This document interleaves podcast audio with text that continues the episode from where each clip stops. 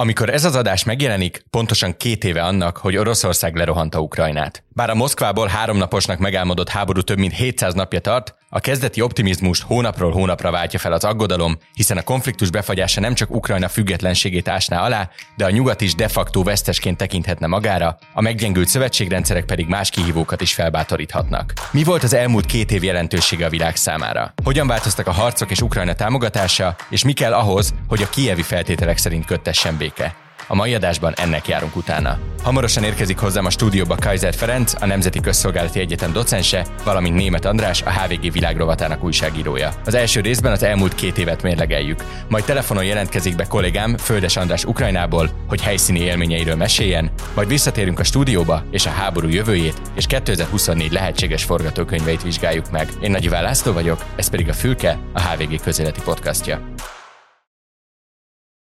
Ferenc András, nagyon szépen köszönöm, hogy elfogadtátok a meghívást. Az elmúlt két évben minden, szinte minden háborús podcastomban felvetettem a kérdést, hogy vajon mennyire kezd el elfáradni a Nyugat-Ukrajna mögött, és eljött az ideje, hogy fegyverszüneten kezdjünk el gondolkodni, és erre mindennyiszor az volt eddig a válasz, hogy erről még korai beszélni. Most, amikor itt ülünk a második évforduló napján, amikor ez az adás megjelenik, mi a válasz erre a kérdésre? Megfordítható-e a háború, vagy valóban jó útnak, járható útnak kezd tűnni a konfliktus befagyasztása? Hát nem jó út, de ez az orosz cél. Tehát látni kell, hogy Oroszország ezzel a háborúval a fő célját még nem érte. Itt most nem az olyan megfoghatatlan, bocsánat, hülyeségekről van szó, mint nácitlanítani Ukrajnát, mert hát náciból Oroszországban is van bőven, ugye a Wagner vezér katonai jobbkezének, ugye Dmitri Utkinnak, ha rákeresnek a hallgatók a képeire, hát a fickó az SS rónákkal, meg horogkeresztel volt televarva, ami egy orosz esetében azért elég érdekes kombináció. Igazából Oroszország ezt a háborút azért indította el, hogy a saját geopolitikai puffer zónáját megtartsa. Magyarán, hogy Ukrajna ne lehessen se az EU, se a NATO tagja. Ezt egy békével nem tudná elérni, mert bármilyen körülmények között köttetne béke, akár egyébként úgy is, hogy a jelenlegi frontvonal lenne az új államhatár, a maradék Ukrajna gyorsított tempóban lenne NATO-EU tag. Márpedig Oroszországnak ez nem érdeke. Oroszországnak az az érdeke, hogy Ukrajna ne kerüljön közelebb a nyugati szövetséghez, magyarul inkább elpusztított, felperzselt, lakatlan földterület legyen, mint sem a NATO és az EU része, az pedig csak egy ö, alacsony intenzitású konfliktussal lehet tartósan. Nyilván ezt a magas intenzitású háborút Oroszország sem bírja a világ végéig, sajnos valószínűleg tovább, mint Ukrajna, háromszor, három és félszer népesebb országról van szó, és nagyon fontos, hogy amíg a nyugat vitatkozik azon, hogy mennyi fegyvert adjunk, mennyi pénzt adjunk, mennyi lőszert adjunk, addig Oroszország támogatói, amik ugye hát olyan csodálatos demokráciák, mint Irán, Észak-Korea, meg persze egyébként a kínai népköztársaság, addig szakmányban szállítják a lőszert, meg a különféle fegyvereket, balisztikus rakétákat, cirkáló lőszereket. Nem lesz béke, tűzszünet sem biztos, hogy lesz az idén, de ha lesz is, alacsony intenzitású konfliktus lesz. Lefordítom, nem naponta százával fognak meghalni a katonák, hanem az lesz, ami 15 és 22 között volt, ugye a február 24-e inváziót megelőzően, napi egy-kettő mesterlövészek lövöldözgetnek, mert ez garantálja, hogy Ukrajnát se az EU, se a NATO ne tudja felvenni. Ez az orosz stratégiai cél, és ez nem fog megváltozni. Amíg ez a rezsim van, addig semmiképpen sem. Teljesen egyetértek, tehát én is látom azt, hogy az utóbbi hónapokban is teljesen egyértelműen Oroszország az elnyújtásra játszik, talán arra is, hogy mi lesz az amerikai elnökválasztás eredménye. És az én ukrajnai forrásom egyébként néha azt mondják, mint hogyha ott is egyre többen mondanák neki a nyugatiak, hogy valamilyen tárgyalásba, közvet, közvetett összetett tárgyalásokba bele kéne menni. Nekem úgy tűnik, hogy a, a nyugati világban sokan félnek attól, hogy, hogy mi lesz akkor, hogyha Trump győz. Tehát, hogy addig kell valamiféle megállapodásra jutni, amíg ö, nem következik be egy olyan választási eredmény, amely Ukrajnának kedvezőtlen lenne. Tehát ez is én attól tartok, hogy a valamiféle kompromisszum felé tolja a feleket, de abban teljesen egyetértek, hogy itten tartós béke nem lesz. Az első három napban ott voltam Ukrajnában, amikor elkezdődött a háború, akkor úgy éreztem, hogy itt orosz győzelem lesz gyorsan, amikor ez kiderült, hogy nincs így. Az volt a meggyőződésem, hogy ez egy nagyon hosszú és egy nagyon véres konfliktus lesz, tehát még ez évekig fog tartani különböző intenzitással. Ugye amikor a háború kitört, és látszott, hogy a háromnapos offenzívából nem lesz semmi, akkor nagyon hamar felváltotta ezt az egész történetnek a keretezését a nyugati világban egyfajta olyan, mondjuk azt, hogy optimista elképzelés, hogy ez az orosz haderő, ez rettetesen előregedett, amatőr, nagyon-nagyon nagy a fejetlenség a vezetési szinten, és már mégis azt látjuk, hogy nem sikerült kiszorítani nyugati segítséggel sem Oroszországot Ukrajnából. Ennek szerintetek az az oka, hogy alul becsülte a Nyugat-Oroszországot, és tényleg felülbecsülte azt, amit az első évben nyújtott támogatást, és amilyen sikernek el lehetett könyvelni azt, hogy Ukrajna egyáltalán a felszínen maradt, és Kievet nem tudta átvenni a, az orosz vezetés, vagy valójában abban a helyzetben, amiben Ukrajna szorult, ahhoz, hogy Oroszországot visszaverje, jóval-jóval sokszoros túlerő kell, hogy egyáltalán bármennyire vissza lehessen szorítani, még egy gyengének is látszó, de nagy és pozíció előnyben lévő haderőt. Azt látni kell, hogy valóban ahhoz képest, amit mindenki várt az orosz haderőtől, nem is beszél arra, amit az oroszok maguk vártak a saját fegyveres erejüktől, ahhoz képest az orosz haderő alul teljesített. Itt azt is látni kell, hogy soknak tűnik az a kb. 180 ezer katona, amivel Moszkva rárontott Ukrajnára, de hát még a Krím nélkül is meg a kelet-ukrán területek, ugye az elszakított Dombaszi régió nélkül is több mint félmillió négyzetkilométerről volt szó. 38-39 milliós, papíron 41 milliós lakossággal, erre a 180 ezer katona csak akkor lett volna elég, ha az ukránok nem állnak ellen. Tehát a dolog az ott kisiklott, hogy ezek az aljas ukránok védekezni mertek, és innentől kezdve egy picit valóban átesett nagyon sok mindenki, főleg egyébként inkább a politikusok, tehát a katonák azért sokkal reálisabban értékelték a dolgot. Itt tudni kell, hogy egy sikeres ellentámadáshoz élőerőben legalább háromszoros erőfelény kell. Nagyon jók a drónok, nagyon jók a műholdak, csodálatosan jók a szuper harckocsik, meg a rakétasorozatvetők, de területet megtartani, vagy területet elfoglalni csak bakával, azaz lövészkatonával lehet. Itt ugye az is nagyon sokat számít, hogy Oroszország háromszor népesebb, bár szemben Ukrajnával Oroszország nem rendelt el általános mozgósítást, de azért folyamatosan szinten tudja tartani ezt a haderőt, és óvatos beslések szerint ugyan kétszer annyi halottat veszíthetett legalább az orosz haderő, mint az ukrán, de ahhoz, hogy egyensúlyban legyenek a veszteségek, három és félszer annyit kellene veszítenie. És nagyon fontos az is, hogy időjárási viszonyok, meg a nyugati támogatás csordogálása miatt a tavaszra tervezett ellentámadásból végül júniusi lett, tehát több hónapos csúszással indult meg az ukrán ellentámadás, ami lehetővé tette az oroszoknak azt, hogy egy mélységben tagolt, nagyon jól kiépített védelmi vonalat hozzanak létre, különösen a kritikus területeken, ahol nagyjából a földrajzi viszonyok, a stratégiai fekvés miatt lehetett tudni, hogy ott várható az ukrán támadás, ott akár két-három állás mélységben 40-60 kilométerig épültek ki ezek a védelmi vonalak. Esetenként úgy is, hogy ha valahol sikerült áttörni, volna áttörni, minden nem került soruk rá részről, akkor a retesz állásokkal azt is meg lehetett volna fogni. És ami nagyon fontos, hogy egy megerősített, jól beásított ellenséges erőt nagyon nehéz kimozdítani. Ugye ez látszik az orosz támadásoknál is, hát ugye most ugye az orosz sajtó, meg a világ sajtó is Avgyívka elfoglalásától hangos, azt tudni kell, hogy valóban óriási siker, mert 14 óta ostromolják az oroszok. Tehát Avgyívka az már a 14-15-ös kelet-ukrajnai harcokban is ikonikus fontosságú volt, meg valóban innen aknavetővel is lehetett lőni Donetsket. Tehát, hogy nagyon közel van az ugye a egyik, hát valaha nagyvároshoz, mert igazából az most messze nem nagyváros, amiben az oroszok lezüllesztették, amióta átvették az irányítását, e, és ez a védelem, ez megfogta az ukránokat, de ugyanúgy ez az ukrán részről szintén, pláne a keleti részeken tíz éve épített védelmi állások, ezek meg az oroszokat fogják meg. Tehát azt kell látni, hogy hogy a katonák szokták mindig oktatni, hogy a védelem a sokkal erősebb harcforma, mint a támadás. Nem te mész ki a nyílt telepre. nem téged látnak jobban, nem téged vesz észre a drón, nem téged vesz észre a műhold, tehát mindig az van hátrányban, aki támad.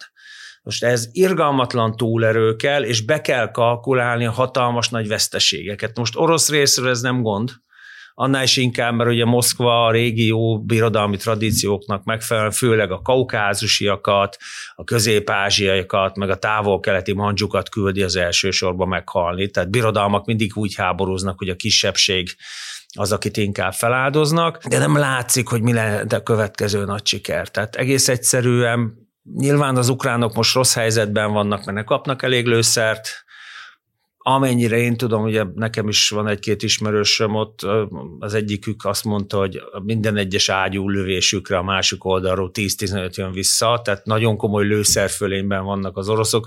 Ez egyébként nem elsősorban, vagy nem csak a saját sikerük, hát észak a millió szám szállítja nekik, azt nagyjából mindenki tudja, de, de nem, nem volt igazán elvárható a nagy siker. És azóta meg meg igazából elfogytak az ukrán tartalékok, és ahogy el is hangzott, mindenki arra vár, hogy mit hoz az amerikai elnökválasztás, és egyelőre a republikánusok önös belpolitikai érze, ér, mondjuk úgy érdekből nagyon ügyesen blokkolják az Ukrajnának szánt amerikai segélycsomag elfogadását.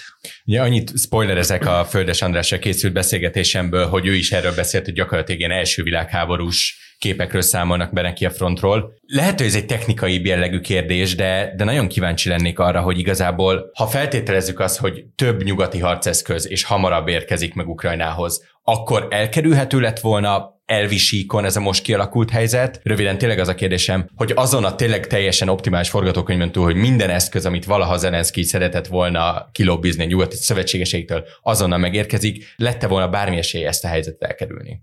Ez abszolút teoretikus, ugyanis ennyi eszközre ki is kéne képezni az embereket. Tehát itt nem egyszerűen arról van szó, hogy átül az ember egy tény 72-esből, vagy T64-esből, hogy az ukránoknál a T64-es gyártósor maradt, egy leopárdba vagy egy challenger, mert teljesen más filozófia, teljesen máshol kell ezeket kezelni. Tehát ergonómiailag sem ugyanolyanok.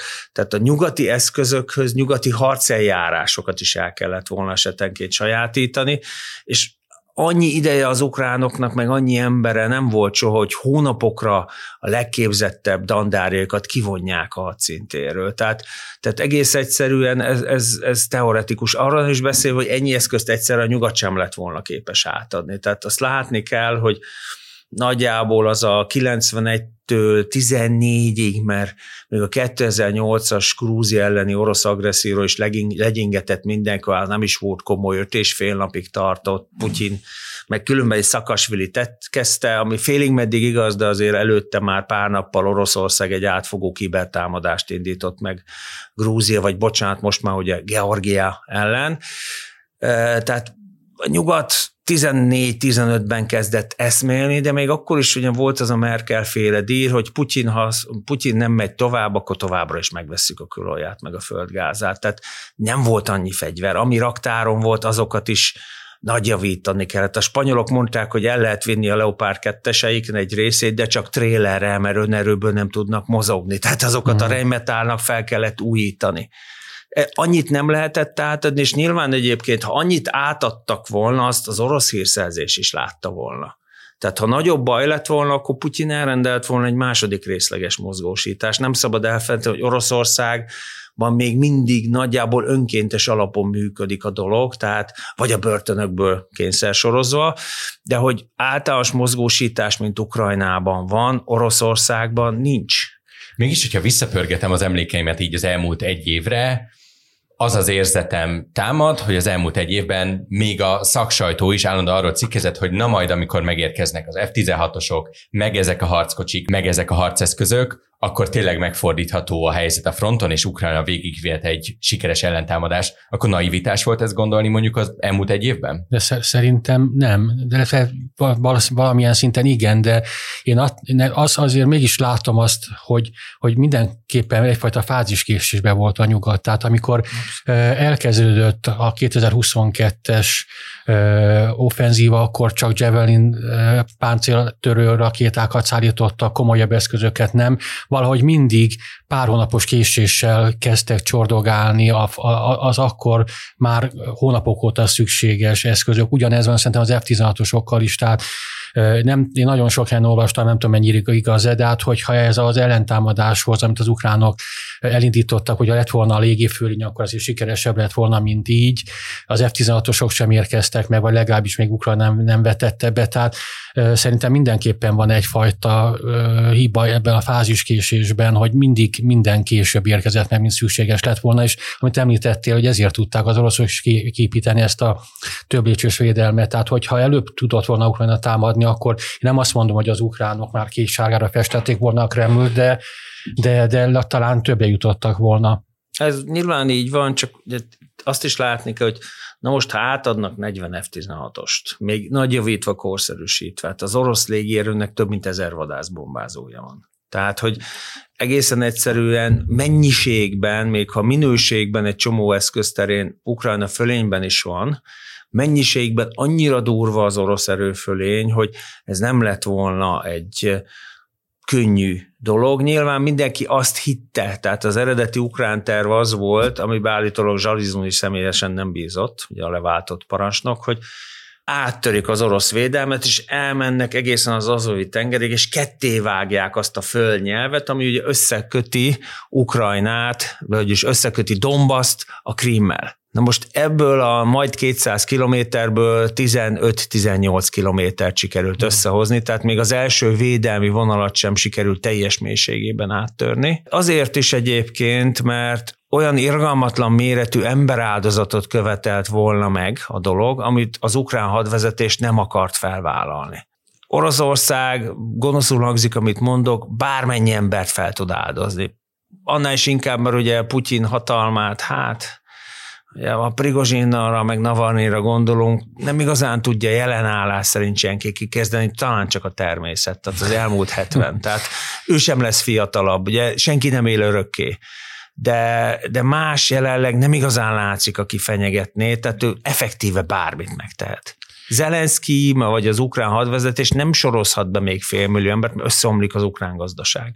És hogyha ugyanezt a két éves idősíkot rávetítjük nem csak Ukrajnára, hanem, hanem a nyugati szövetségrendszerre is, nagyjából ugyanazt a fajta dinamikát láthatjuk, hogy a háború első évében volt egyfajta olyan optimizmus a nyugaton, hogy mennyire jól sikerült, vagy ha nem is mennyire jól, de legalább hamar sikerült összezárni Ukrajna mögött, bizonyos kivételektől eltekintve, amit mi jól ismerünk, gyakorlatilag tényleg mindenki egy tömként felsorakozott Kiev megsegítésére, és az azóta eltelt mondjuk azt, hogy a háború második évében látjuk azt, hogy hogy folyamatosan erősödnek fel a kritikus hangok a nyugati összefogással kapcsolatban, kikezdik ezt az egészet olyan dolgok is, mint például a gázai háború, és látjuk azt, hogy egészen máshogy fest ez a szövetség most, mint nézett ki egy évvel vagy másfél évvel ezelőtt.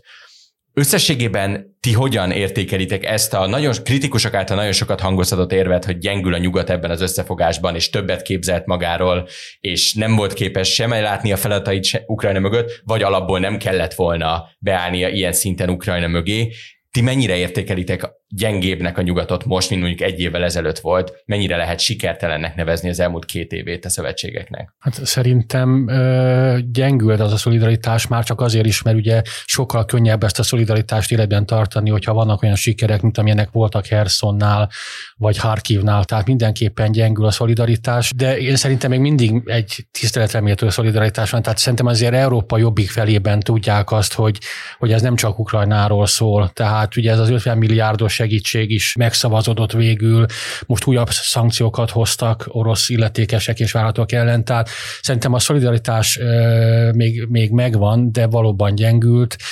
Itt megint előszedem azt, hogy mi lesz Amerikával, ez nagyon fontos, de én, én bízom abban, hogy ez sikerül ezt a szolidaritást legalább ilyen szinten fenntartani. Még fontos lesz az, hogy milyen lesz az európai parlamenti választás, de ott sem hiszem, hogy áttörnének azok az erők, amelyek kiátrálnának Ukrajna mögül van egy tényleg egy háborús fáradtság, tehát nagyon komoly volt Ukrajna támogatottsága.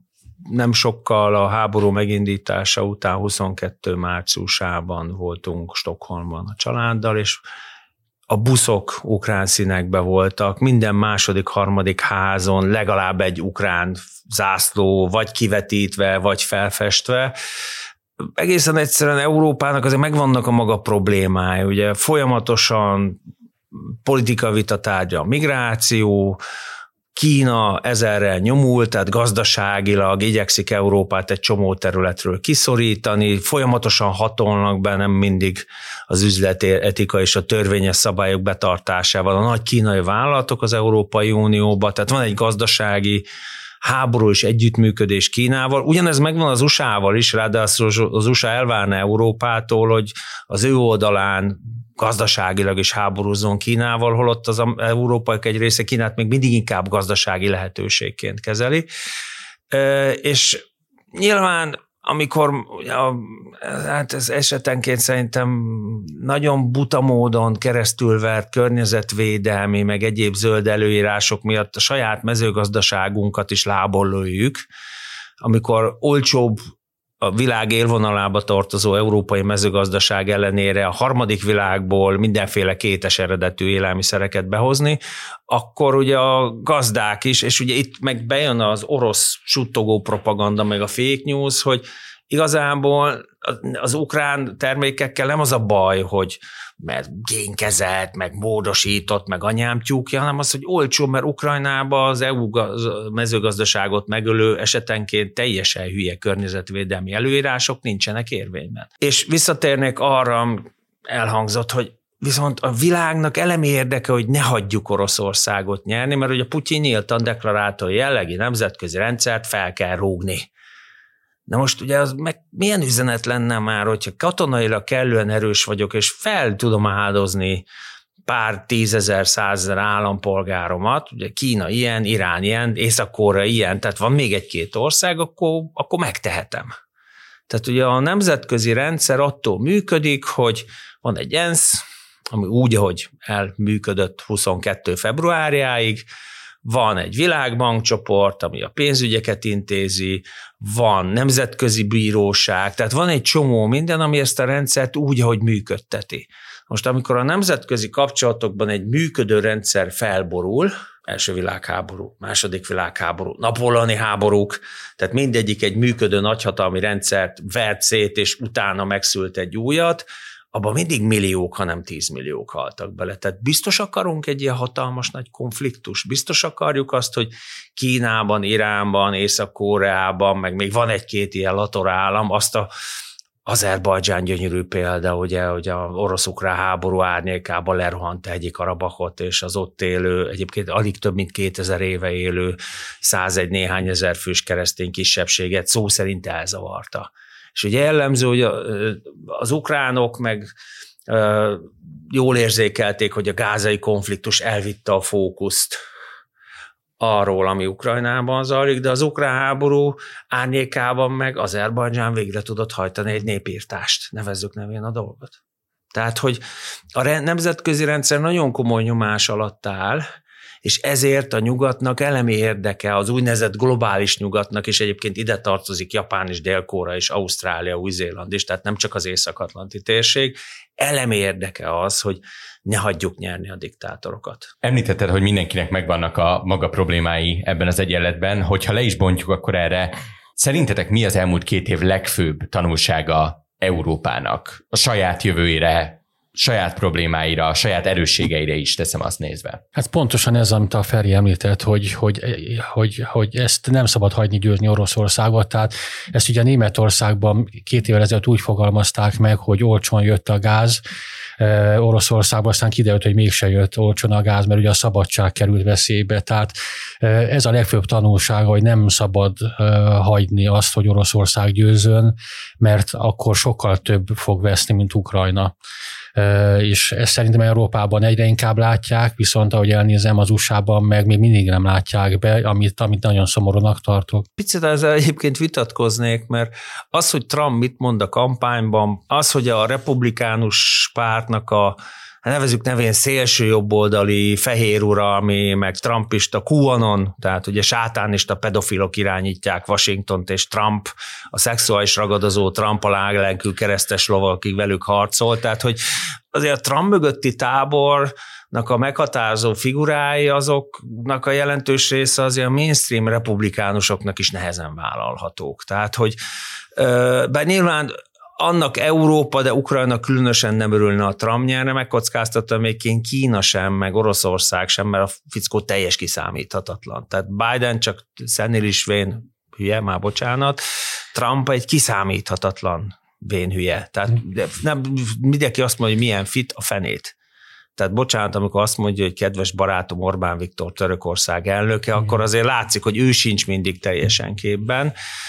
Valamennyi az, amer, az amerikai republikánus mainstream is látja. Nem, nagyon fontos az amerikai republikánusoknak Ronald Reagan még mindig egyikon. Azért is, mert ő törte ketté a Szovjetuniót. Hozzá kell tenni, az 40 év kumulatív hidegháborújának végeredménye volt. Viszont abban abszolút egyetértek Andrásra, hogy az átlag amerikai szavazó az semmit nem tud a világról. Tehát a 340 millió amerikaiból 80 százalék soha nem hagyja el az USA-t. Tehát nekik, ami az amerikai határon túl van, az mind Mordor. Tehát az, az mind olyan hú, veszélyes, messze van, nem értjük, nem USA, kész. Tehát, hogy itt, itt a szavazó kedvér az amerikai politikának el kell menni butába. Tehát úgy kell beszélni, hogy az átlag szavazó is megértse és az átlag szavazó mit akar hallani, nem adunk több pénzt tengeren túli háborúkra. Nem szabad elfelejteni, az Egyesült Államok lényegében a Szovjetunió szétesése óta valahol éppen mindig háborúzott. Vagy a Balkánon, vagy Szomáliába, vagy Irakba, vagy Afganisztánba, jelenleg ugye Szíriába is vannak amerikai csapatok, Irakba is, éppen most a Vörös-tengeren is, tehát az amerikai szavazók többségének már hócipője tele van a háborúkból, és elvárás a részükről, hogy kevesebbet kéne ezekre költeni. Az amerikai nagy stratégia érdek, viszont bármelyik stratégia dokumentumot megnézzük, akár a Trump-féle nemzeti biztonsági vagy nemzeti katonai stratégiát, meg sajnos azt várja el, hogy ha én globális hatalom akarok maradni, és ebből a szempontból szerintem Trump sem akarja, hogy az USA másodrendű hatalommá váljon,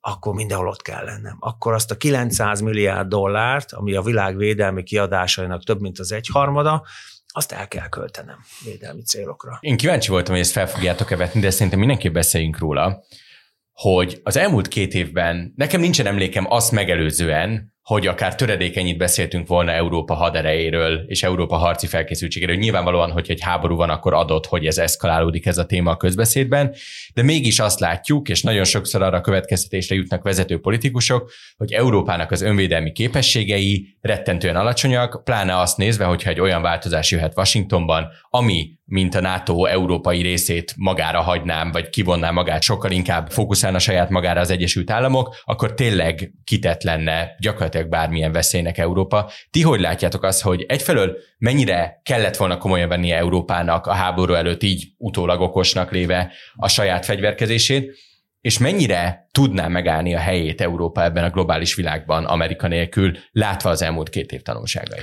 Hát a Stratégiai Védelmi Kutatóintézet, ami pont a te egyetemed, ők jöttek egy fantasztikusan jó elemzésemből kiderül, hogy, hogy, az, hogy az európai országok, még a nagy, nagyobb országok sem képesek, vagy készültek föl egy tartós konfliktus, tehát egy ilyen eh, másik fél lerohasztására irányuló konfliktus megvívására, a közép-európai négyek sem, de, de ez mindezt szerintem egy, egy, tulajdonképpen egy jó szándékból elkövetett hiba, vagy ha hiba egyáltalán, ugye hát a hidegháború után nem gondoltunk volna arra, hogy, hogy lesz még egy ilyen háború, és ezek a pénzek, amik a védelmi kiadásra mentek volna, azok jó részt a polgári letbe mentek, tehát az biztos, hogy benne, hogy Oroszország nem tudja lerohanni Európát a konvencionális fegyverekkel legyőzni, de az is igaz, hogy, hogy Európa gyengébb, mint gondolta volna.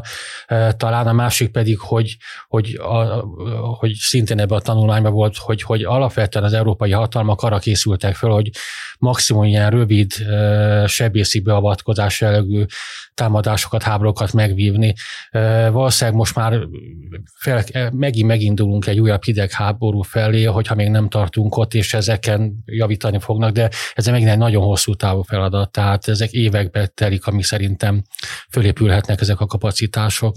Igen, ugye itt van egy nagyon régóta tartó transatlanti vita ez visszanyúlik a 50-es évek végére. Az amerikaiak az 50-es évek vége óta mondogatják, hogy kedves Európa, légy szíves, költs többet a saját védelmedre. Kedves Európa meg erre nem volt hajlandó. Tehát 67-ben a harma jelentés követően az Egyesült Államok megpróbálta keresztül verni azt, hogy az európaiak növeljék a védelmi költségvetést, és itt látszik, hogy a NATO azért nagyon más szervezet volt, mint a Varsói Szerződés, és erre az európai országok azt mondták, hogy nem. Ugye azt látni kell, hogy Európában azért van két ország, ami használja a haderejét, és globálisan is játszik, nem akkora súlyjal, mint akár a kínaiak, és főleg nem, mint az USA, a britek meg a franciák. Most ugye ebből az ütőképesebb haderő a brit, ami már nem nincs benne az EU-ban. Ugye ez a két haderő rendelkezik nukleáris elrettentési képességgel is.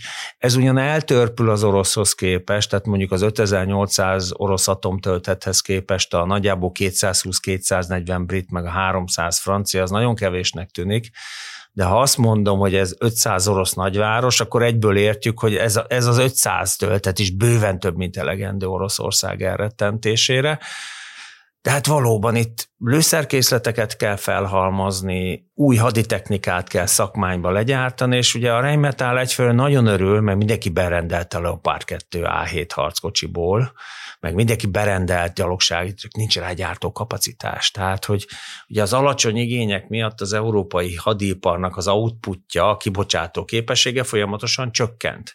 Most ugye hirtelen van egy nagyon komoly megrendelés, meg igény, de hát egy lőszergyárat egy dolog megépíteni, meg, de ahhoz külön lőszpor kell edzett a cél, tehát hogy nem elég egy gyárat felépíteni, hanem a háttérkapacitást is ki kell építeni, és ez időbe telik. És a másik dolog, hogy ezeket a forrásokat valahonnan el kell vonni. Vagy a nyugdíjrendszerből Európa népessége előrekszik, vagy az egészségügyi rendszerből Európa népessége előrekszik, ugye az egészségügyi rendszert is jobban megterheli, az meg nagyon kockázatos. Tehát ugye a politikus a világ minden részén leginkább hatalomban maradni szeretne, és ehhez a választó polgárokat kell megnyerni. És visszacsatolnék arra, hogy mindenki azt mondja, hogy hú, milyen borzasztó rosszul áll Európa. Hát ez a védelmi szektornak a képviselőinek a tudatos felnagyítása a problémának. Tehát ha azt mondanánk, hogy hát az oroszok biztos nem támadnak meg minket, meg az oroszok nem jelentenek fenyegetést, akkor mivel indokoljuk, hogy növelni kellene a védelmi kiadásokat? Tehát az ennek van egy ilyen kommunikációs mágiája is, hogy felnagyítjuk az orosz fenyegetést. Visszafordítva, megint az orosz-ukrán háború. Európának, meg az USA-nak is elemi érdeke, hogy az ukránok ukrán vérrel, meg nyugati fegyverekkel, meg támogatással semmisítsék meg az orosz haderő támadó képességét. Oroszország most valóban nem tudná megtámadni Európát. Tegyük fel, viszi Ukrajna felét, a mezőgazdaságilag értéketet Ukrajnának, ráadásul a keleti fele az értékesebb, azért kell az oroszoknak. Mezőgazdaság, Fekete-föld, Csernozium, ipari kapacitás, hatalmas nagy bányák, palaolaj, palagáz, ritka földfémek, tehát minden a keleti részen van. Ezt ő fel tudná használni. Tehát lenne 8-10 békeével, ugye Oroszországban azért minden a katonai szükségleteknek van alárendelve, amikor legmélyebben volt az orosz gazdaság a 90-es évek végén, akkor is bőven 2% fölött volt az orosz védelem. Voltak olyan évek, és nem háborús évek, amikor meghaladta 4%-ot. Tehát ha Oroszországnak van 8-10 éve felkészülni, akkor felépít egy nagyon komoly haderőt, és itt jön a hitelesség. Ha Oroszország úgy érzi, hogy a NATO meggyengült, ad abszurdum az USA kilépne a nato Ugye Trump ilyen okos dolgokat szokott mondani. Személy szerint biztos vagyok benne, hogy az USA nem fog kilépni a NATO-ba, ezt Trump nem egy szebében dönti el. És nincs elrettentő képes európai haderő, akkor mi van, akkor a Putyin rápróbál a balti államokra. Hát ugye az orosz nagyhatalmi lét, az nagy orosz nacionalizmusnak az az alapvetése, ami egyszer orosz volt, az mindig orosz marad. Ha úgy érzi Putyin, hogy Európa gyenge, és az USA nem fog segíteni, mi menti meg a baltiakat? Igaz, hogy a méretükhöz képest elég nagy haderőt tart fenn mind a három ország, de hát a három ország össznépessége együtt olyan négy és fél millió. Hát vagy akár mi lesz Moldovával. Mi lesz Moldovával. Kazaksztánnal. Én a finnek helyében Igen. is aggódnék. Tehát ugye Oroszország összes szomszédjának vannak történelmi tapasztalatai az orosz fennhatóságról, és hát ha nagyon finoman akarom megfogalmazni, ezek a történelmi tapasztalatok a nem jó, meg a retteltesen nem jó között mozognak. Tehát de, de minden balti államnak meg volt a maga katyinja, amikor ugye 40-ben a Molotov-Ribbentrop paktum után önként csatlakoztak erős idézőjelbe a Szovjetunióhoz. Köszönöm szépen. Most kapcsolom Földes Andrást, akivel a hét elején beszélgettem, és aki Ukrajnában jelentkezett be, és arról fog mesélni, hogy az elmúlt két évben mit látott az ukrajnai útjain. Maradjanak velünk, utána pedig befejezzük a beszélgetésnek ezt a részét is.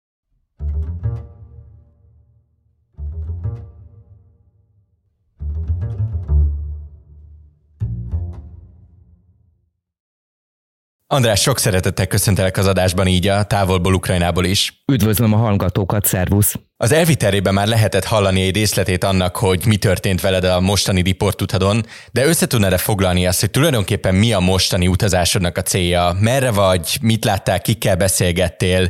Egyáltalán mennyi időt töltesz most Ukrajnában a front közelében? Két hete vagyok úton, és az volt az utam célja, hogy a háború kevéssé ismert és kevésbé bemutatott hőseit, a katonai orvosokat kövessem és mutassam be az ő munkájukat a frontvonal közelébe, és ez sikerült is olyannyira, hogy Avgyívka a frontvonal egyik legforróbb pontja volt az, ahol a katonai orvosokkal dolgozni tudtam. 17 kilométerre voltunk a frontvonaltól egy föld alatti bunkerben, és innen jártunk ki a frontvonal bizonyos pontjaira, hogy a sérült katonákat összegyűjtsük, nekik első segélyt nyújtsanak ezek az orvosok, majd a legközelebbi kisváros kórházába szállítsuk őket. Ez a kisváros is egyébként még a frontvonal mellett volt, úgyhogy meglehetősen izgalmas kalandjaim voltak ezen a vidéken, és nagyon sok tragikus és nagyon sok mély tapasztalattal lettem gazdagabb. Ezekből cikkek születnek, illetve már születtek, és lesz egy kétrészes videó is majd a HVG-n. Így van, tehát ezt megsugom a hallgatóknak, hogy a HVG 360-on el lehet majd érni András beszámolóit, úgyhogy mindenképp iratkozzanak majd fel, benne lesz az adás leírásában ehhez a szükséges link. Viszont azt hadd kérdezem még meg, hogy összességében ha fel tudod sorolni, ha össze tudod szedni, hányadik riportut ad ez a háború kitörése óta, és ez idő alatt milyen oldalait ismerted meg a háborúnak, kikkel találkoztál? Ez azt hiszem, hogy a hatodik utam már két év alatt, és nagyon izgalmas volt végigkövetni azt a folyamatot, amin Ukrajna és az ukrán emberek is keresztül mennek a háború első napján érkeztem meg még két éve Ukrajnába, és akkor teljes pánik fogadott, illetve egyfajta naív optimizmus és lelkesedés, hogy vissza fogják tudni verni az oroszokat, és tulajdonképpen néhány hét alatt megnyerik ezt a háborút, tehát egy ilyen nagyon izgalmas kettősség volt a, az országban és az embereiben. Aztán egy olyan fél évvel később kezdtek az emberek egy kicsit visszatérni a földre, és egyre többen gondolták azt, hogy ez a háború néhány hónapig, a realistábbak szerint akár egy évig is tarthat, és aztán ez a folyamat komolyodott most már addig, hogy az emberek nem nagyon mernek nyilatkozni arról, hogy mifelé tart ez a háború. Az ukránok elkötelezettsége az továbbra is megkérdőjelezhetetlen, tehát senkivel nem beszéltem, aki azt mondta volna, hogy akár csak egy talpalatnyi földet is visszaadna az oroszoknak, de hogy hogyan tudják elérni ezt a célt, erről már nem sokan nyilatkoztak egyértelmű szavakkal. Nem nagyon lehetett tudni, hogy miben számítanak. Egyfajta elbizonytalanodás érezhető nagyon sok emberem, illetőleg a fronthoz közelebb érve tulajdonképpen apátiát is tapasztaltam, részben a katonákban, részben pedig a, a lakosság azon tagjaiban, akivel beszélgetni vagy interjúzni tudtam. És nem csak az embereken belül van egy, egy nagy kettőség, hanem az országon belül is.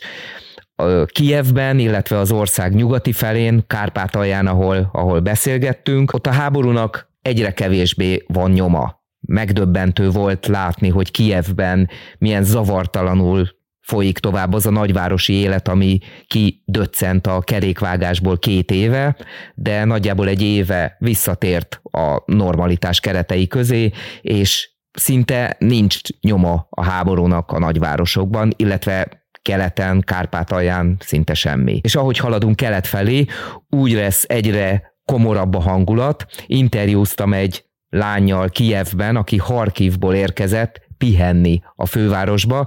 Azt mondta, hogy Harkivban már nem mosolyognak az emberek. Ott akkora feszültség, hogy altatóval alszanak a legtöbben, nagyon nehéz pihenni, nagyon nehéz a mindennapi életet folytatni, és hogy ő Kievbe jár föl, hogy egy kicsit mosolyt lásson, hogy aludni tudjon, hogy azt érezze, hogy, hogy újra ember. Tehát keleten, keleten ez a hangulat, de közben meg nagyon érdekes, hogy, hogy itt is próbálják az emberek a normalitást fel, fenntartani nem sietnek már az óvóhelyre, hogyha megszólal a sziréna, a boltok tele vannak, az utcán járkálnak az emberek, nagyon érdekes, egy kicsit szívmelengető és groteszk is volt például Valentin napkor rengeteg férfit látni a frontvonalhoz közeli városokban is virágcsokrokkal sétálgatni, tehát hogy, hogy, hogy ez a fajta ragaszkodás a normalitáshoz egyre erősebb, ugyanakkor azt nem tudják megmondani, hogy mindez hova vezet. És amikor kiérkeztem a frontvonalra, akkor láttam, hogy ez nem egy befagyott konfliktus, hanem ez egy durva háború, amiről tulajdonképpen egyre többen próbálnak a civilizáció keretei között elfeledkezni.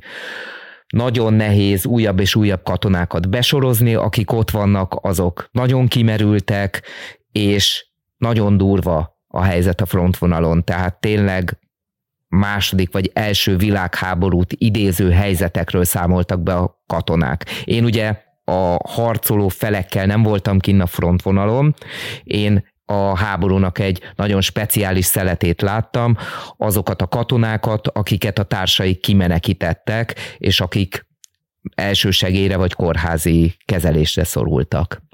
Úgyhogy a tapasztalataim ezekből a körökből vannak. És mennyire érzed azt, hogy nem csak az, hogy hozzászoktak ez a normához, hanem hogy elérkeznének az emberek arra pontra, ahol lehet, hogy belátják, hogy ez egy befagyott konfliktus lesz, vagy ahhoz, hogy ennek vége legyen, valamilyen koncesziókat kell tenni. Ugye mondtad, hogy mindenki hisz Ukrajna győzelmében, de ez mennyire van így a gyakorlatban is? Nehéz erre a kérdésre választ adni, mert hogy maguk az ukránok sem tudják, hogy mit válaszoljanak. Tényleg egészen bizarr módokon próbálkoztam kiszedni az emberekből, hogy mire számítanak, hol toleránsan, hol óvatosan, hol egészen direkt kérdésekkel, és nem tudják. És tulajdonképpen ez érthető, hiszen ha belegondolunk abba, hogy az amerikai belpolitikában napi kérdés most az, hogy megérkeznek-e, vagy jóvá hagyják az Ukrajnának szánt segélyeket, akkor érthetjük, hogy mennyire mennyire bizonytalan a helyzet, és az ukránok azt nagyon tudják, hogy a túlélésük, a háborújuk, a sikereik nagyban függnek a nyugati támogatástól. Egy ilyen kis ország, egy hatalmas Oroszország ellen egyedül képtelen labdába rugni, képtelen felvenni a harcot, és most, hogy a nyugati segítség meglehetősen bizonytalan lett, az amerikai az ugye teljesen billeg, a nyugat-európai vagy EU-s segítség sem áll teljesen biztos lábakon, ők se tudnak mit mondani. Azt mondják, hogy igen, ki akarunk tartani, igen, nem adjuk föl a területeket, igen, harcolni akarunk, de hogy hogyan, mennyi ideig, azt ők se tudják, hiszen ez a napi politikai eseményektől függ most. Tehát egy nagyon kényes helyzetben vagyunk most, és az ukránok teljesen el vannak bizonytalanodva. A legtöbben még nem apatikusak, de nem tudnak mit mondani. Nem tudják, hogy meddig képesek a harcot folytatni. Az nagyon nyilvánvaló az avgyívkai tapasztalatokból, hogy a nyugati segítség akár csak pillanatnyi elmaradása is rögtön megmutatkozik a frontvonalakon. Avgyívka valószínűleg azért is eshetett el, mert nem érkezett elég muníció.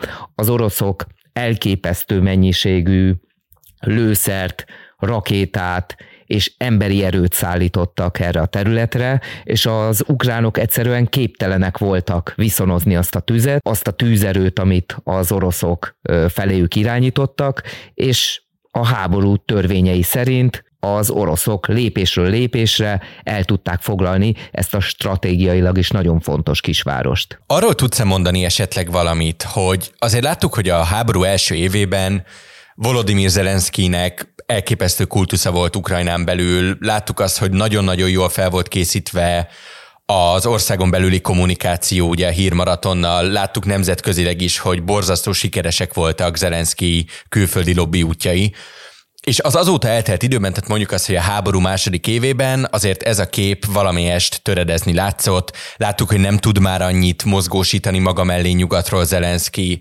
Láttuk azt, hogy vannak összetűzések az ukrán állam és az ukrán hadsereg között. Ebből mennyit tapasztaltál az embereken, akikkel beszélgettél? Mennyire szivárok be ott a mindennapokba az, hogy van már országon belül egy feszültség, van már országon belül mondhatni egyfajta csalódottság is? Ez mennyire látszik? Nagyon nehéz Zelenszkijel kapcsolatban egyenes nyilatkozatokat szerezni emberektől, hiszen ez egy érzékeny kérdés, ha valaki Zelenszkit nyilvánosan vagy, vagy direktben bírálja, akkor belül is azt érzi, hogy tulajdonképpen a háborús célokat kérdőjelezi meg, vagy, vagy támadja, vagy ez egy, ez egy Ukrajna ellenes dolog, hiszen Zelenszky nagyon sokáig egyet jelentett az ukrán ellenállással és az ukrán sikerekkel. Most azonban az emberek inkább óvatosan nyilatkoznak, és ez az, ami számomra jelzi, hogy Zelenszky megítélése sem annyira fényes és egyértelmű már, mint akár egy éve volt. Ugye most menesztette Zaluzsnit, az ukrán erők vezetőjét, amikor erről a törésről kérdeztem, akkor nagyon sokan úgy nyilatkoztak, amiből arra következtettem, hogy nem értettek egyet a Zelenszky féle döntéssel, nem értettek egyet ennek a nagyon népszerű katonai vezetőnek a menesztésével, és hogy már nem tudják, hogy valóban Zelenszky lesz-e a siker záloga. De direkt kritikát én nem tapasztaltam, viszont nagyon sok Twitter fiókot követek, olyanokat, amiket vagy ukrán újságírók vagy ukrán politikusok írnak, és amely alatt könnyen lefordíthatók ugye a kommentek.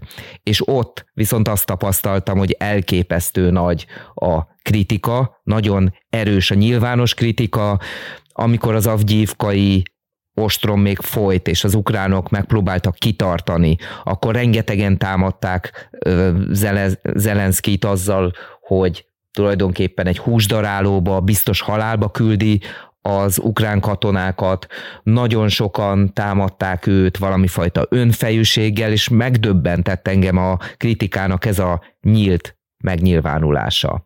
Tehát azt gondolom, hogy azok a bizonytalanságok, amelyek részben a világpolitikából, részben a, az oroszok meglehetősen erős pozíciójából következnek, most megmutatkoznak az ukrán belpolitikában is, és ez itt is egy ilyen bizonytalan helyzetet eredményez. De jelzem, hogy itt még nem lehet se igent, se nemet, se feketét, se fehéret mondani, ugyanúgy, mint arról sem, hogy az ukránok még bíznak-e a sikerekben, vagy inkább apatikussá válnak. Szerintem most egy átmeneti időszakban vagyunk. Végezetül annyit tudnál lemondani, hogy te személyesen hogyan éled meg ezeket a változásokat? Ugye mondtad, hogy hatszor voltál a háború kitörése óta Ukrajnában, mint tudósító, mint olyan, aki tényleg tűzhöz közel vagy ilyen helyzetben, és végigéli a, az ukrán emberekkel együtt ezeket a traumákat. Te hogyan érezted magad, ahogy alakult át ez a, ez a háború hónapról hónapra gyakorlatilag? Miben más a mostani attitűdöd az akár egy-két évvel ezelőttihez képest? Az ukránok újságírókhoz való hozzáállása nem nagyon változott, tehát én továbbra is meglehetősen nyílt és meglehetősen őszintén nyilatkozó emberekkel találkoztam.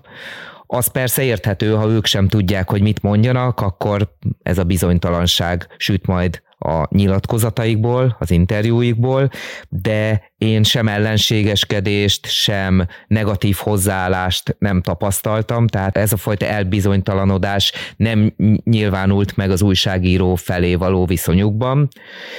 Én magam személy szerint hát nyilvánvalóan valami fajta tapasztalatot szereztem az itt való mozgásban. Eleinte tapogatóztam ezen nyílt háborús viszonyok között. Azt persze tudni kell, hogy én 2014 óta a Majdan forradalom óta tudósítok Ukrajnából, tehát maga az ukrán mentalitás, az ukrán ügyek intézése, egyáltalán hogyan kell praktikusan működni Ukrajnában, az nem volt teljesen ismeretlen számomra, de az, hogy az ország egy ilyen nyílt háborúban van, az új helyzetet teremtett, és ebben az új helyzetben útról útra nyilván mindig egy kicsit jobban megtalálom magam. Ennek köszönhető, hogy most tulajdonképpen a front legforróbb szakaszára is sikerült eljutnom, és onnan tudósítanom. Úgyhogy ez a, ez a fajta tapasztalat, ez biztos sokat segít ahhoz, hogy egyre izgalmasabb, egyre fontosabb, vagy egyre mélyebb anyagokat hozzak erről a területről, és remélem, hogy hamarosan egyre pozitívabb hírekkel tudok majd szolgálni a következő ukrajnai riport útjaimon. András, nagyon szépen köszönöm, hogy bejelentkeztél.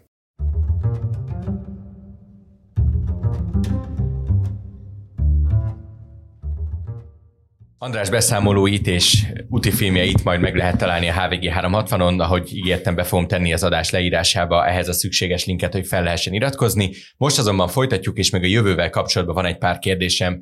Földes András is onnan jelentkezett be, beszéltünk már az első részében is az adásnak erről. Avgyívka egy csúnya veszteség, egy fájó veszteség Ukrajnának a háborúban.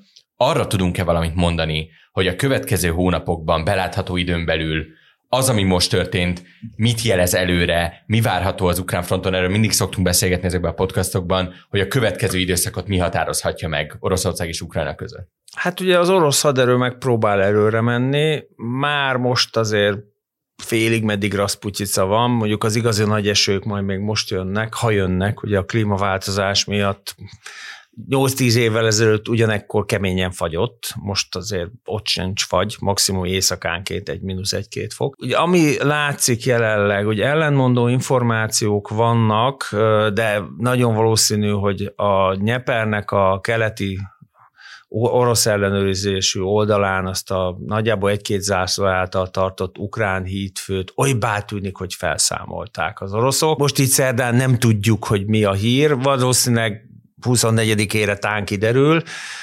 Robotínyénél, ahol ugye a legnagyobb beékelődést érték el az ukránok még a tavalyi nyári offenzívájukban, ott van egy orosz ellentámadás, és ugye Bakhmutnál, meg Avgyívkánál próbálnak az oroszok előre jutni. Ugye az egész háborúnak az egyik Hivatalos oka az volt, hogy hát az ukránok által megszállt, kéretik nem nevetni, Donetsk és Luhansk megyéket, népköztársaságokat, ahogy nevezték őket az oroszok, felszabadítsák az ukrán megszállóktól. Na most sem Donetsknek, sem Luhansknak a száz százaléka messze nincs az oroszok kezén, különösen Donetsk esetében jelentős az ukrán ellenőrzési terület, tehát keleten várható a főcsapás, a fő orosz támadás, annál is inkább, mert az a rész van a legközelebb az orosz hátországhoz, tehát oda jutnak a legkönnyebben az erőforrások. Ugye a déli részre, a megszállt ukrán területeken, hát hivatalosan ukrán gerillák, valószínűleg inkább ukrán különleges műveleti erők folyamatosan rongálják meg a közutakat, meg a vasútvonalat, tehát oda eleve nehezebb eljuttatni azt a több százer tonna ellátmányt, ami egy nagy támadáshoz szükséges tehát itt Avgyívkánál és Bakhmutnál mennek, próbálnak meg nyugati irányba előre menni az orosz erők. Valószínűleg ezt mondja a legtöbb szakértő, a következő nagy csata az Csaszívjárnál lesz. Ugye ez megint egy pár tízezres, valaha volt pár tízezres iparváros, igazi szocialista, realista műremek, tehát rengeteg vasbeton épület. Ezt az ukránok megint valószínűleg hónapokig tudják tartani. Tehát ami most látszik, az az, hogy az idei év, ha csak nem omlik össze az ukrán haderő, én nem hinném, hogy az ukránok meg fognak törni, vagy ha csak teljesen nem áll le a nyugati támogatást, ezt se hinném, ugye a svédek pont most fogadtak el egy nagyon komoly fegyvertámogatási, lőszert is tartalmazó csomagot Ukrajnának, Ugye semlegesség nagyon komoly katonai elköteleződéssel jár, és a meglévő készletek egy részét most, hogy már szinte biztos, hogy meg fogják szavazni. Ugye az utolsó ellenálló ország is az ő NATO tagságukat, egy részét ennek átadják Ukrajnának. Az várható, hogy újra vívjuk megint ebben az évben is az első világháborút. Tehát hihetetlen lövészárokharc, inkább orosz rohamok, iszonyatos orosz tüzérségi pergőtűz, részben észak-koreai lőszerrel, meg iráni cirkáló lőszerekkel, robotrepülőgépekkel, és hatalmas veszteségek. De érdemi nagy változást még egyszer nem várok, Esetleg, ha történik valami Kievben, ez sem túl valószínű. Azért látszik, hogy az ukrán vezetésben is vannak gondok, ugye Zsaluznének az elmozdítása, az Zelenszkinek csökken a népszerűsége, de még mindig 60 százalék. Jó, hát Zsaluzni 82 százalékához képest ez sokkal rosszabb. Vagy ne adj Isten, meghal Putyin. Ugye nem lehet tudni, hogy az ő egészségéről hetente eltemetik, szoktam volt mondani, hogy melyik alteregója mikor hogy néz ki, mert valószínűleg neki több van, de hát elmúlt 70, tehát azért az ő esetében már opció az, hogy valami komolyabb egészségügyi probléma van, viszont arra semmi garancia, hogy jobb európai vagy ukrán szempontból jobb utódja lenne. Az idei évre nem csak én mondom, a legtöbb szakértő mondja, sőt, ugye tavaly, azt hiszem október végén vagy novemberben Ugye az orosz védelminiszter Sojgu is azt mondta, hogy még 25-ben is háború lesz, tehát Moszkva egy hosszú háborúra készül. Azt tehát látjuk, és gyakorlatilag ez volt az egész adásnak a fő fókusza, hogy 2024-ben Ukrajnának ki kell bekelnie, tehát nem lehet túl nagy ambíciókkal belevágni az idei évbe, tekintettel a világpolitikai helyzetre. Kibekkelés alatt mi az a forgatókönyv, amelyel szerintetek Kievben elégedettek lehetnek? Tehát hol kell lennie egy év múlva ilyenkor Ukrajnának ahhoz, hogy még olyan pozícióban lehessen, hogyha minden szél jó irányba fúj a világban, akkor ebből a háborúból ne feltétlenül jöjjön ki vesztesként. Attól tartok, hogy Ukrajna jobban vérzik, mint Oroszország, tehát Ukrajnának semmiképpen sem érdekelnek a konfliktusnak az elnyújtása. Tehát ugye említette a Feri, hogy a fő cél az, hogy ne legyen Ukrajna NATO és EU tag, de ugye azt is látjuk, hogy amíg tart a háború, addig az az elmenekült 6-7-8-10 millió ember nem fog hazatérni, külföldi befektetés nem fog érkezni, és ugyan Oroszország is szenved az, az ellene életben lévő szankciók hatás alatt, de sokkal lassabban gyengül az orosz gazdaságot. Szerintem 5-10 évig ezt még nagyjából ki fogják tudni húzni. Tehát én attól tartok, hogy nem csak 24 lesz, amit ki kell bekelni, hanem 2025 is ki, olyan év lesz, amit ki kell bekelni, és nem tudom, hogy az ukrán társadalom mennyi ideig lesz hajlandó ezt, ezt eltűrni. Tehát ugye ott is változik a közhangulat, most is még a kutatások szerint mindenki azt mondja, hogy meg kell tartani, sőt, vissza kell szerezni a krímet is, de azért mégis nő azoknak a száma, akik már valami békében gondolkoznak, igaz, ukrán feltételek mellett.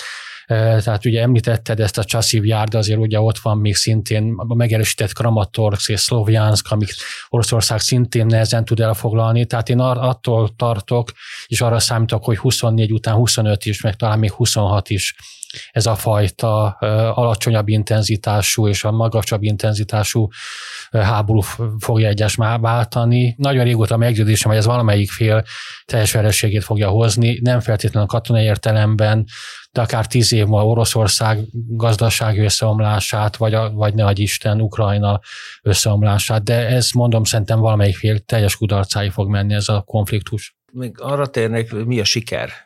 Tehát ukrán szempontból már az óriási siker, hogy az ukrán állam, a független ukrán állam bármilyen határok között túlél. Ugye Putyin ezt a háborút azért indította, hogy Ukrajnából egyrészt területeket vegyen el, másrészt a maradék Ukrajnál legyen egy Belarus 2.0. Ugye már be volt élesítve az a 13-14-es események a Majdan miatt Oroszországban nem menekült, menekített, tehát ugye a GRU különleges egysége, a Spetsnaz mentette ki az elnököt, és azóta is Jolly Jokerként ott volt, és ő be is jelentkezett, hogy nagyon szívesen átvenni Ukrajna vezetését, az ukránok mondták is neki, hogy gyere haza. Tehát, hogy itt, itt nem, nem csak arról van szó, hogy Ukrajnától területeket vegyen, hanem hogy a maradék legyen egy bábállam. Még annyira se legyen független, mint Belarus, mert Lukasenka egy megbízható régi öreg káder. Ha Ukrajna legalább azt eléri, hogy megőrzi a függetlenségét, meg a döntési szabadsága egy részét, már az óriási siker, na pont ezért nem lesz béke. Mert hogyha most béke lenne, vagy legalább egy tartós tűzszünet, akkor az azt jelenti, hogy Ukrajna megmarad és Oroszország nem akar Ukrajnát. Ugye maga Putyin többször elmagyarázta, hogy nincs is olyan nagy Ukrajna, ez Leninnek meg a Szovjetuniónak tévedése, indokolatlan, hogy létezzen. Na most gondoljunk bele, hogy magyarként azt kéne hallgatni, hogy bármelyik nálunk erősebb szomszédunk, az kb. csak Ukrajna meg Románia, azt magyarázna, hogy nem is kell Magyarország, nincsenek is magyarok. Tehát így azért nagyon nehéz megegyezni, amikor a másik fél lényegében, és ez megnyilvánul abban, hogy a gyerekeket elhurcolják, megnyilvánul a múzeumok kirablásában, meg bocsánat, megnyilvánul az olyan bestiális dolgokban is, mint amiről most egyre több bizonyíték kerül elő, hogy a súlyosan sebesült, emiatt nem mozgatható, pláne nem a tűz alatt álló menekülő útvonal mozgatható hátrahagyott ukrán sebesülteket, akiket ugye a hadiok szerint a győztesnek el kéne látni. Hát ugye jellegi bizonyíték alapján nagyon sok ukrán sebesültet az orosz katonák egyszerűen kivégeztek így nagyon nehéz ám megegyezni, amikor az egyik fél ennyire kiméletlen, nevezzük nevén írtó háborút folytat a másik ellen. Ferenc András, nagyon-nagyon szépen köszönöm, hogy itt voltatok, hallgatóinknak pedig köszönöm szépen a figyelmet. A fülke hamarosan folytatódik, addig is iratkozzanak fel a HVG podcastokra és kapcsolják be az értesítéseket, hogy egyetlen adásunkról sem maradjanak le. Én Nagy László vagyok, viszont hallásra!